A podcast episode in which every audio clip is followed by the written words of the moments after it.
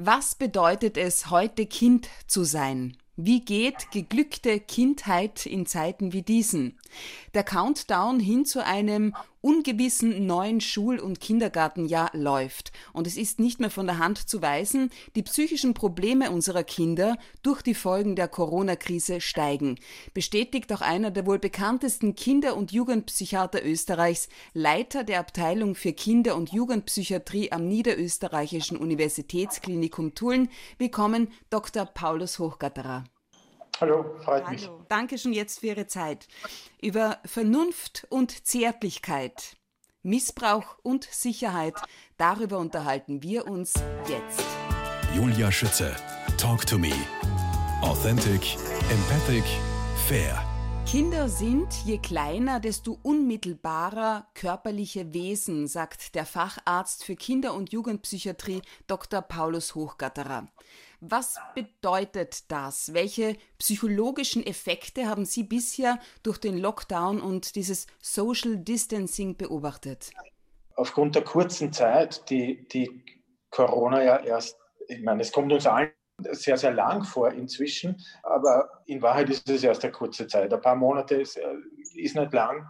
Daher sind wir in erster Linie auf Vermutungen angewiesen. Was die Veränderung im körperlichen Umgang mit Kindern betrifft, der herzliche, unreflektierte und äh, intuitive Umgang, körperliche Umgang miteinander und damit auch mit Kindern, der wird uns durch Corona, uns allen durch Corona schwerer gemacht. Die Körperlichkeit ist bei kleinen Kindern in der Beziehung ja ganz besonders wichtig. Wie man ein Kind hält, wie man mit einem Kind auch körperlich kommuniziert, ist umso wichtiger, je kleiner das Kind ist. Und in den Entwicklungsphasen, in denen klarerweise die verbale Kommunikation noch ganz im Hintergrund ist, weil es sie noch nicht oder noch kaum gibt, also im ersten Lebensjahr, da sind wir alle beinahe ausschließlich körperliche Wesen. Jetzt, wie man mit einem Baby umgeht in der Interaktion, ist gleichbedeutend mit der Frage, wie geht man körperlich mit ihm um. Hm. Ich habe wo gelesen, je unsicherer ein Kind ist, desto schwieriger ist die aktuelle Situation für das Kind, eben diese Distanz. Wie hängt das zusammen? Sicherheit bedeutet immer soziale Sicherheit und soziale Sicherheit gewinnen wir alle in, in Beziehungen. Und wenn wir die Erfahrung machen, dass Beziehungen, die Art der Beziehungsaufnahme verunsichert wird, durch Corona zum Beispiel, dann werden wir alle unsicherer und Menschen, die von Haus aus unsicher sind, ganz besonders. Wie lässt sich Sicherheit geben? Kindern oder, oder ja. allgemein? Den das, Kindern vor allem. Dass man Kindern signalisiert, ich bin für dich da, und das ist das, was momentan so ein wenig ins Wanken gerät. Ich bin immer, im Grund immer in einer ähnlichen Art und Weise für dich da. Und wenn es jetzt plötzlich Interaktionsregeln verändert werden, die Distanz verändert wird, dann bedeutet das natürlich auch eine Verunsicherung in dieser Form. Das heißt, es geht darum, wirklich die Nähe beizubehalten, die auch vor Corona war. Es geht darum, die Nähe beizubehalten und das ist ja in den Corona-Regeln, die wir uns alle hoffentlich halten, auch gar nicht anders vorgesehen. Es ist ja nicht vorgesehen, dass Eltern sich ihren Kindern gegenüber distanzierter verhalten sollen. Also ich hoffe, dass es da im innerfamiliären keine echte Verunsicherung gibt. Naja, zu den, zu den Großeltern eventuell. Das ist richtig. Das ist etwas, das man momentan auch schon beobachten kann, aber in erster Linie sozusagen umgekehrt, dass die Kinder sich Sorgen um die Großeltern machen und daher nicht die Großeltern eine größere Distanz zu den Kindern herstellen, sondern umgekehrt die, die Kinder zu den Großeltern, weil, weil Kinder ja gescheit äh, und rational sind und wissen, dass sie äh, möglicherweise die Gesundheit ihrer Großeltern aufs Spiel setzen, wenn sie allzu unreflektiert mhm. ihnen allzu nahe kommen. Weil Sie sagen, Kinder sind rational. Aussagen wie du Virenschleuder, du Krankmacher, Virenmonster, du bist gefährlich. Also eine meiner besten Freundinnen, die unmittelbar mit den Kleinsten unserer Gesellschaft zu tun hat, hat mir das erzählt, dass die Kinder solche Aussagen schon sehr treffen und richtig verunsichert, dass die Angst bekommen. Ja, ich das ist einfach blöd und übergriffig einem Kind zu sagen, du Virenmonster, gibt auch überhaupt keine, keine rationale Handhabe dafür Ich meine, wer in welchem Umfang und in welcher Form die Corona äh, verantwortlich ist für die Verbreitung der Corona-Erkrankung, da forschen ja nach wie vor die Wissenschaftler und das ist ja nicht, nicht so eindeutig. Vermutlich tun es die Menschen in einer ungefähr gleichen Häufigkeit. Also vermutlich verbreiten die Erwachsenen die Infektion in, äh, gleich häufig wie Kinder. Also es gibt überhaupt keine Veranlassung, zu irgendjemandem zu sagen, du Virenschleider oder du Virenmonster. Und wenn man das einem Kind gegenüber tut, dann ist das einfach ein aggressiver Akt, der so nicht passieren sollte. Ja, und wie, wie erklärt man den Kindern dann, aus welchem Grund solche Aussagen getätigt werden? Es gibt einfach dumme Menschen, die nicht nachdenken über das, was sie sagen. Die gibt es sonst im Leben auch und auch im Zusammenhang mit Corona. Hm. Was ist den Kindern denn zumutbar, weil Sie eben sagen, Kinder sind Rationalisten? Meine Beobachtung, jetzt was den Umgang der Kinder mit Covid betrifft, ist, Kinder sind äh, unglaublich anpassungsfähig und anpassungsbereit. Kinder wollen wissen, was Sache ist, klarerweise, und die wollen erklärt haben, was eigentlich Corona ist und was so ein Virus ist und wie das mit Krankheitserregern ist. Aber Kinder tragen dann Masken, Kinder stellen sich die Babyelefanten vor, Kinder verändern ihre Lerngewohnheiten, Kinder interagieren mit ihren Lehrern plötzlich per Videotelefonie, Kinder machen die Hausübung auch, wenn der Lehrer sie nicht persönlich kontrolliert. Mhm. Also ich finde Kinder diesbezüglich in Wahrheit das Allerunkomplizierteste, was es gibt. Aber was sind denn die psychischen Probleme unserer Kinder, die durch die Folgen ja. der Corona-Krise steigen? Ich fange dort an, wo ich es für besonders problematisch halte, und zwar bei dem, was ich Tertiäreffekte von Corona nenne. Also sagen, der Primäreffekt wäre die Angst vor der Corona-Erkrankung. Das ist ein Primäreffekt, also ein ganz unmittelbarer Effekt. Diese unmittelbare Angst sieht man bei Kindern eigentlich recht selten. Kinder sind gut informiert, Kinder hören und lesen, dass wenn sie selbst krank werden, dass es in der Regel harmlos ist und dass man entweder gar nichts merkt oder wenn dann nur ein bisschen was. Also die Primäreffekte sind gering. Die Sekundäreffekte, das heißt das, was die Corona-Maßnahmen bei den Kindern erzeugt, die sind schon wahrnehmbarer. Also durch die Distanz entsteht die Angst davor, dass die Großeltern erkranken könnten und so.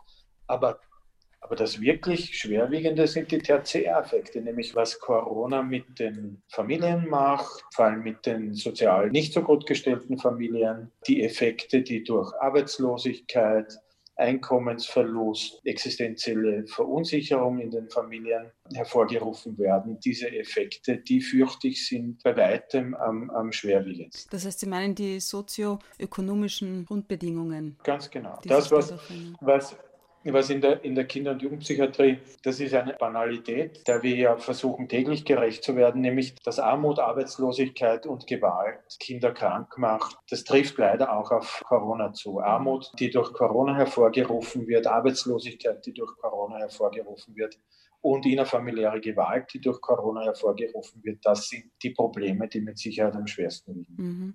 Sicherheit bzw. Unsicherheit auf der einen Seite, Ungewissheit auf der anderen Seite. Wie gehen Kinder mit Ungewissheit um?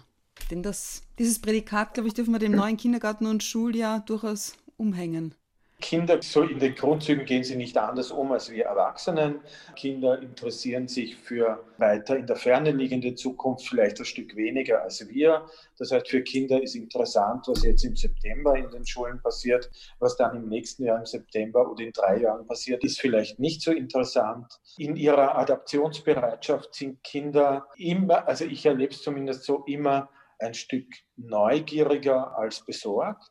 Mhm. Also die Frage, was passiert im September, ist immer eine Frage, die eher neugierig äh, getönt ist als ängstlich. Und das finde ich eigentlich ganz spannend. Ja, ich auch jetzt, wo ich es höre. Absolut. Ja. Dr. Paulus Hochgatterer, Ihr Sohn ist, glaube ich, mittlerweile 31, aber hätten Sie dieser Tage noch ein Kindergarten oder ein schulpflichtiges Kind jetzt, wie würden Sie es auf die neue Normalität vorbereiten? Ich würde vor allem versuchen, meinem Kind zu vermitteln, dass es Vertrauen haben soll in die Leute, die ihm schulischen oder Kindergartenkontext zuständig sind. Äh, ich würde versuchen zu vermitteln, du pass auf, vertraue darauf, deine Lehrerinnen und Lehrer, die wissen, was sie tun und was sie von euch wollen. Oder deine Kindergartenpädagogin, die weiß schon, was sie will und bitte mach das, was sie möchte von dir. Das wäre wichtig. Und dann würde ich versuchen zu vermitteln, dass es möglich ist, dass sich die Dinge auch rasch verändern. Also ich würde sagen, du, Jetzt starten wir einmal so, also ich, weiß nicht, ich sage jetzt nur irgendwas, Maske auf dem Weg in die Klasse und dann nimmst du die Maske ab und äh, ihr sitzt, jeder sitzt allein an einem Tisch, das ist vielleicht anders als früher, aber das ist momentan so. Aber bitte stell dich darauf ein, dass es vielleicht in einem Monat anders ist. Was anderes, glaube ich, kann und sollte man einem Kind auch nicht vermitteln. Erst vor kurzem haben Sie in einem Interview gesagt, die Erkenntnis, dass es sich für eine Gesellschaft auszahlt, in die psychische Gesundheit ihrer Kinder zu investieren, setzt sich leider nur langsam durch. Ich könnte jetzt auf der Stelle eigentlich losweinen, aber das tue ich nicht, aber es bringt nichts. Deshalb frage ich Sie, woran liegt das? Das liegt irgendwie daran, dass die Menschen irgendwie offenbar alle einen und auch die, die politischen Entscheidungsträger einen unkorrigierbaren Hang zum Denken in kurzen Fristen haben. Ich habe das unlängst was irgendwo zu lesen, ich weiß jetzt nicht wo, der Zusammenhang zwischen schwieriger Kindheit oder psychischen Dramen in der Kindheit und körperlichen Erkrankungen später. Die Wahrheit ist, das ist ja schon lange bekannt. Ja? Es gibt riesengroße amerikanische Studien, die übrigens von privaten Krankenversicherungsträgern finanziert wurden, die seit langem äh, beweisen, dass was hinter, hinter den sogenannten Zivilisationserkrankungen steckt, also den körperlichen Erkrankungen, die uns all ganz viel Geld kosten, also hinter Bluthochdruck, Herzerkrankungen, Zuckerkrankheit, Fettleibigkeit, hinter all diesen Erkrankungen steckt ganz häufig eine unerfreuliche Kindheit. Ich persönlich bin, bin davon auch überzeugt. Also ich sage immer, dass alles Übel dieser Welt in der Kindheit verwurzelt ist. Genau, offenbar ist es auf der einen Seite vergisst man es, ja, also wenn man selbst mhm. erwachsen ist, und auf der anderen Seite ist man auch ein Stück froh, dass man es los ist. Und ich glaube, das steckt auch hinter dem Zögern oder hinter der Scheu dort, wo man jetzt auch volkswirtschaftlich ganz viel tun könnte, äh, dort tatsächlich etwas zu tun. Man ist es ja nicht los, ne? weil es äußert sich dann im Körperlichen. Man sozusagen packt das Übel nicht an der Wurzel, sondern mhm. man macht halt dann das, was man eh immer schon gemacht hat, nämlich Reparaturmedizin. Gibt es Ihrer Meinung nach immer mehr Kinder mit psychischen Problemen oder trügt der Schein? Weil Sie haben ja irgendwo auch mal gesagt, erst vor kurzem, dass die Gewalt in der Erziehung abgenommen hätte. Aber was ist denn zum Beispiel mit dem, mit dem Missbrauch? Hat der zugenommen? Nein, der Missbrauch hat auch nicht in absoluten Zahlen nicht zugenommen. Was zugenommen hat, ist die, und das ist sehr, sehr erfreulich, die Art und der Umfang, in dem darüber gesprochen wird. Was zugenommen hat, ist die Aufmerksamkeit, die dieses Thema in der Gesamtbevölkerung kriegt inzwischen. Das, und beides ist sehr, sehr erfreulich und führt dazu, dass der Anschein entsteht, dass auch der Missbrauch selbst zugenommen hat. Die Nuancen verändern sich klarerweise dadurch, dass sich auch unsere Zeit verändert und in einer Zeit, in der es kein Internet gegeben hat, hat es auch keinen Missbrauch im Netz gegeben. Das sind Banalitäten, aber und dort verändern sich natürlich die Häufigkeit. Was richtet Missbrauch in einer unschuldigen Kinderpsyche an? Ich meine, jedes Kind kommt völlig unschuldig auf die Welt und weiß ja gar nicht, dass das überhaupt Missbrauch ist. Damit haben Sie das Zentrale ja eh schon gesagt, gewissermaßen. Es gibt ein paar schwierige Dinge. Das eine ist, dass Missbrauch immer eine ganz massive Verletzung dessen ist, was jedes Kind als höchstpersönliche Grenze an sich selbst wahrnimmt. Das heißt, da passiert eine, eine Verletzung, da, da wird eine Lücke geschlagen, da wird eine Grenze verletzt. Und das, was aber noch schwieriger ist oder häufig noch schwieriger ist, denn Missbrauch ist ja meistens ein Phänomen, das innerhalb der Familie, also im Rahmen von ganz nahen Beziehungen auftritt. Also etwas, das noch viel schwieriger ist, ist die Erfahrung, dass das, was ich bis jetzt als verlässliche Beziehung wahrgenommen habe, in Wahrheit keine verlässliche Beziehung ist, sondern dass innerhalb dieser verlässlichen, liebevollen Beziehung zum Vater, zum Großvater oder auch manchmal zur Mutter, was innerhalb dieser Beziehung passiert, in Wahrheit nichts mit Liebe zu tun hat, sondern mit Manipulation und mit ausgebeutet werden zum Zweck von etwas, das ich eigentlich noch nicht wirklich durchschaue. Was treibt Missbrauch von Schwächeren an? Jetzt Sie meinen aus der, aus der Sicht der Täter? Mhm. Ganz häufig ist es, und das ist ja auch bekannt, ist es, dass Missbrauch ein Kaskadenphänomen ist oder ein transgenerationales Phänomen. Das heißt etwas, das nicht isoliert auftritt, sondern das über Generationen innerhalb von Familien oder manchmal auch innerhalb von größeren sozialen Systemen weitergegeben wird. Wie wird das, heißt, das? Missbraucher, naja, ganz einfach. Missbraucher sind häufig Menschen, die selbst Missbrauch erlebt haben. Oder Mütter, die angesichts des Missbrauchs ihrer Kinder wegschauen und nichts dagegen tun, können nichts dagegen tun, weil sie selbst äh, missbrauchte Kinder sind. Also diese Konstellationen gibt es ganz, ganz oft. Das ist vielleicht eine Erklärung. Das andere ist, dass Missbrauch, da spreche ich vom Kindesmissbrauch, aber von, auch von, von missbräuchlicher Sexualität in Erwachsenenbeziehungen. Das Missbrauch ganz oft in Wahrheit mit Sexualität ganz wenig und mit der Ausübung von Macht ganz viel zu tun hat. Da geht es weniger um Lust durch eine körperliche Begegnung, sondern um Lust durch das Erleben, ich bin der Stärkere und der andere ist eindeutig der Schwächere. Können Täter jemals, ich weiß gar nicht, wie ich sagen soll, geheilt werden? Davon wirklich für immer Abstand nehmen? Das sind zwei, also den Begriff der Heilung würde ich in dem Kontext eher meiden wollen. Mhm. Äh, das Abstand nehmen ist, das ist das Wichtige. Und es gibt ja auch in verschiedenen Ländern Therapie- äh, und Trainingsprogramme für Täter oder für pädophile Männer. Also die Charité in Berlin war da ein Vorreiter. Die haben sehr früh mit einem Trainingsprogramm für pädophile Männer begonnen. Und das, ist, das sind Programme, in denen Männer, äh, die an sich selbst eine Tendenz wahrnehmen, sexuelle Beziehungen zu Kindern haben zu wollen, lernen, von Kindern Abstand zu nehmen. Und sowas halte ich für sehr, sehr vernünftig. Ja, und was ist mit denen, die das denen es eigentlich wurscht ist? Oder gibt es die nicht? Äh, die gibt es leider auch, ja. Eben. Da können wir alle nur schauen, dass wir die, die Augen offen halten und dass wir uns nicht davor scheuen, diese, wenn wir solche Wahrnehmungen machen, die auch laut äh, kundzutun und gegebenenfalls auch diese Männer zu konfrontieren. Mhm. Können diese psychischen Verletzungen, die durch den Missbrauch an Kindern angerichtet werden, können Wunden dieser Art jemals komplett heilen? Das ist eine schwierige Frage, weil als Kinderpsychiater muss man auf der einen Seite ja, oder ich verstehe mich selbst zumindest so, muss man optimistisch sein und hat auch jeden Grund dazu. Aber auf der anderen Seite muss man auch sagen, es verhält sich mit psychischen Verletzungen ja nicht anders als mit körperlichen. Das heißt, es ist bei gewissen Verletzungen ist es so, dass die zwar heilen, aber natürlich Narben hinterlassen. Es gibt Narben in, in der Haut oder im Körper, das wissen wir alle, und es gibt aber auch Narben der Psyche. Das Weil Sie sagen ja selbst auch, einen endgültigen Schlussstrich, sowas gibt es nicht. Das ist ein, bei unserem letzten Interview nämlich hängen geblieben auch. Genau, genau.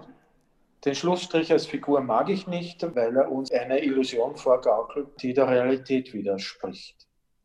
Wir alle können keine Schlussstriche ziehen, weil wir, wenn wir morgen in der Früh erwachen, immer dort anschließen müssen, wo wir gestern am Abend eingeschlafen sind.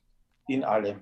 Auch in unseren Beziehungen wenn wir, und das, die Erfahrung macht ja jeder, wir, wir alle wünschen uns Schlussstriche in gewissen Beziehungen, immer wieder, weil sie schwierig sind, weil sie dramatisch sind, äh, weil wir mit gewissen Menschen nichts mehr zu tun haben wollen. Wenn wir versuchen, Schlussstriche zu ziehen, dann wird eins garantiert passieren, diese Menschen werden in irgendeiner Form in uns vorhanden bleiben.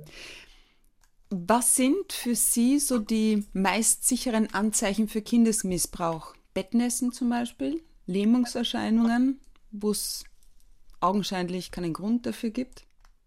Es gibt den bekannten Katalog. Beim Bettnässen anzufangen ist höchst problematisch, weil sicher bei weitem häufiger andere Ursachen Wie zum Bettnässen bei kleineren Kindern. Jede Form von psychischer Irritation kann sich auch organisch niederschlagen. Also es gibt allgemein Kinder, die durch psychische Belastung körperliche Symptome entwickeln, aber das können Kopfschmerzen sein, das ist häufig Bauchweh, und das ist bei manchen Kindern ist es auch äh, das Phänomen, dass sie wieder beginnen ins Bett zu machen. Also da sofort mit dem sexuellen Missbrauch zu kommen, halte ich für sehr problematisch. Ja, ist doch sicher schwierig.